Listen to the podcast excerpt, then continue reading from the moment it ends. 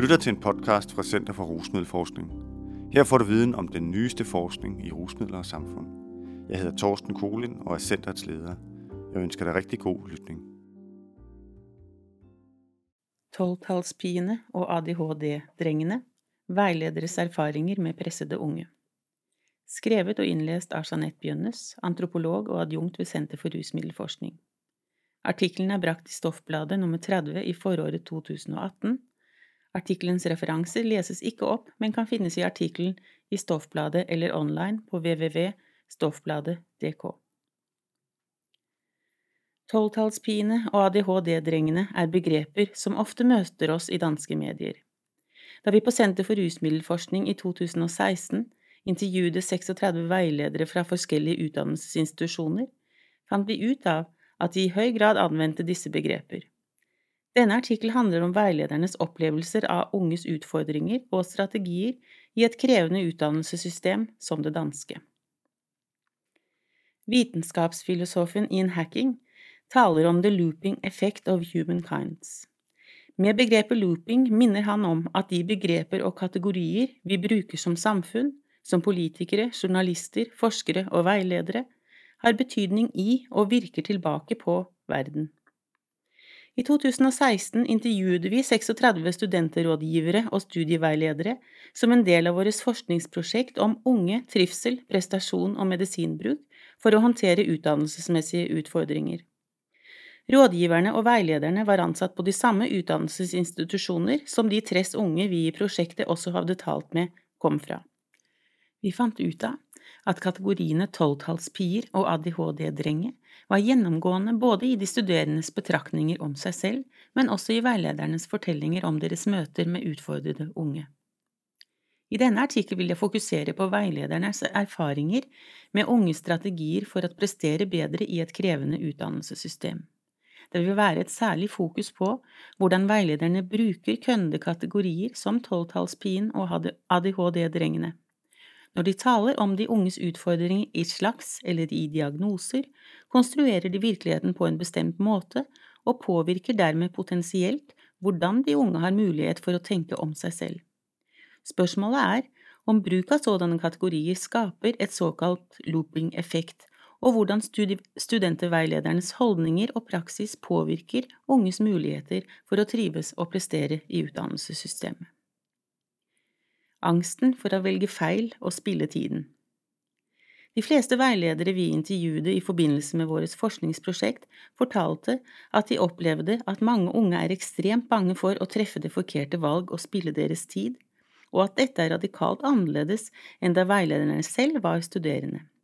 Lars, som er veileder på universitetet, opplever for eksempel at unge nå er langt mer målrettede enn før i tiden. Han forteller: De spiller ikke deres tid med pludselig å sitte og rye en joint i Nepal, men det dårlige er jo at det løper løpsk for noen, for så mer kontroll kan du bare ikke ha. Livet inneholder tilfeldigheter, uavklaretheter og ukontroll, og det er jo en stor del av våres liv at vi hele tiden er på vei inn i noe vi ikke helt vet hva er. Andre veiledere er også opptatt av forandringen i de tidslige aspekter. Ulla er veileder på en ervervsutdannelse, og hun sier: Det med å skulle peises igjennom det her skolesystem, det tror jeg er benhårt. Der er ikke rett mange plass til å være menneske ved siden av. Lina, som er veileder på universitetet, taler om en manglende fleksibilitet i utdannelsessystemet og er bekymret for hva den gjør ved de unge. Hun sier: Det at skulle velge riktig fyller mer enn det gjorde for ti år siden her ute. Vi har fått de digitaliserte unge inn. De skal agere på alle mulige medier. De skal ta de riktige likes, ha de riktige hashtags, pluss at det er mer og mer krav om at de skal gjennomføre innenfor en ramme. Fremdrivsreformen to punkt null. Uansett om du vil det eller ei, så krever den selvdisiplin. Hvis du velger ervervsøkonomi i dag, så er det ervervsøkonomi der skal gjøre deg syk før du får lov til å skifte. Tett knyttet til angsten for å velge feil er angsten for å spille tiden. Cecilie er veileder på universitetet og opplever at det som stresser de studerende er at det er så mange valgmuligheter, og at de frykter for å velge forkert. Ifølge henne tenker de unge: Hva nå hvis det var noe annet som passet meg bedre, eller noe annet som var mer smart eller strategisk på den lange bane? Hvis jeg gjerne vil ende med den der profil eller det her jobb, hva er så smartest å gjøre? Cecilie erfarer at den opplevde risiko for å spille tid eller ressurser eller S U-klipp på noe som i siste ende ikke blir til noe, presser de unge. Hun forteller: «De ser ikke læringen som noe der har verdi i seg selv. Det skal utmunne i en eller annen bachelor og så en kandidat, og så et jobb. Det skal bli til noe.» Veilederne forteller også at de unge opplever et stort press for å utmerke seg. Agnes, som er veileder på en ervervsutdannelse, mener at nettopp det å være på er blitt en viktig, viktig del av den danske kultur, og at man helst skal ligne en der hele tiden er i kontakt med andre og hele tiden er travel, på, frisk og smart. Mange opplever at i motsetning til tidligere er det ikke lenger nok å være dyktig og aktiv. Man skal også være det på sin helt egen måte, forteller Susanne, som er veileder på universitetet. Hun sier: «Krav om å skape sin helt egen vei, at være noe særlig i det man gjør og det man velger, liksom skille seg litt ut.» Det kan således oppstå problemer når man for eksempel starter på universitetet etter å være vant til å klare seg godt i gymnaset, og være en av dem med det høyeste snitt. Som Cecilie, der er veileder på universitetet, sier: «Det er godt nok svært å være syvtallspien når man er vant til å være tolvtallspien. Plutselig skiller du deg ikke ut, men er bare gjennomsnittlig.» Veilederne poengterer at de er klar over at noen unge alltid har ønsket å skille seg ut, men de mener at det er graden der er endret. Man må ikke være gjennomsnittlig, det er det verste man kan være. Dette press for å skille seg ut kan, paradoksalt nok, ofte føre til at mange vil og gjør nøyaktig det samme, mener Vinnie, som er veileder på en høyskole. Hun taler om de unge hun møter, særlig kvinnene, som noen der har sittet forrest i klassen med spissede blyanter. De vil nå stort med deres liv og har en meget, meget bestemt oppfattelse av hvor det er mest cool å lese, forteller Vinnie. Hun sier: «Man flytter ikke til Teko, tekstil og konstruksjon, i Herning, vel? Nei, det gjør man ikke. Man vil inn på designhøyskolen, og det skal helst være den i København, til nød Kolding, og man skal overhodet ikke til Bornholm.» Veilederne opplever altså unge som gjerne vil utmerke seg og være noe spesielt, men som paradoksalt nok velger meget av det samme. Endelig er de fleste veiledere meget opptatt av fremdriftsreformen, som meget sjelden omtales i positive vendinger. Hvis Ole, som er veileder på universitetet, var utdannelsesminister, ville han fjerne fire prosent av fremdriftsreformen.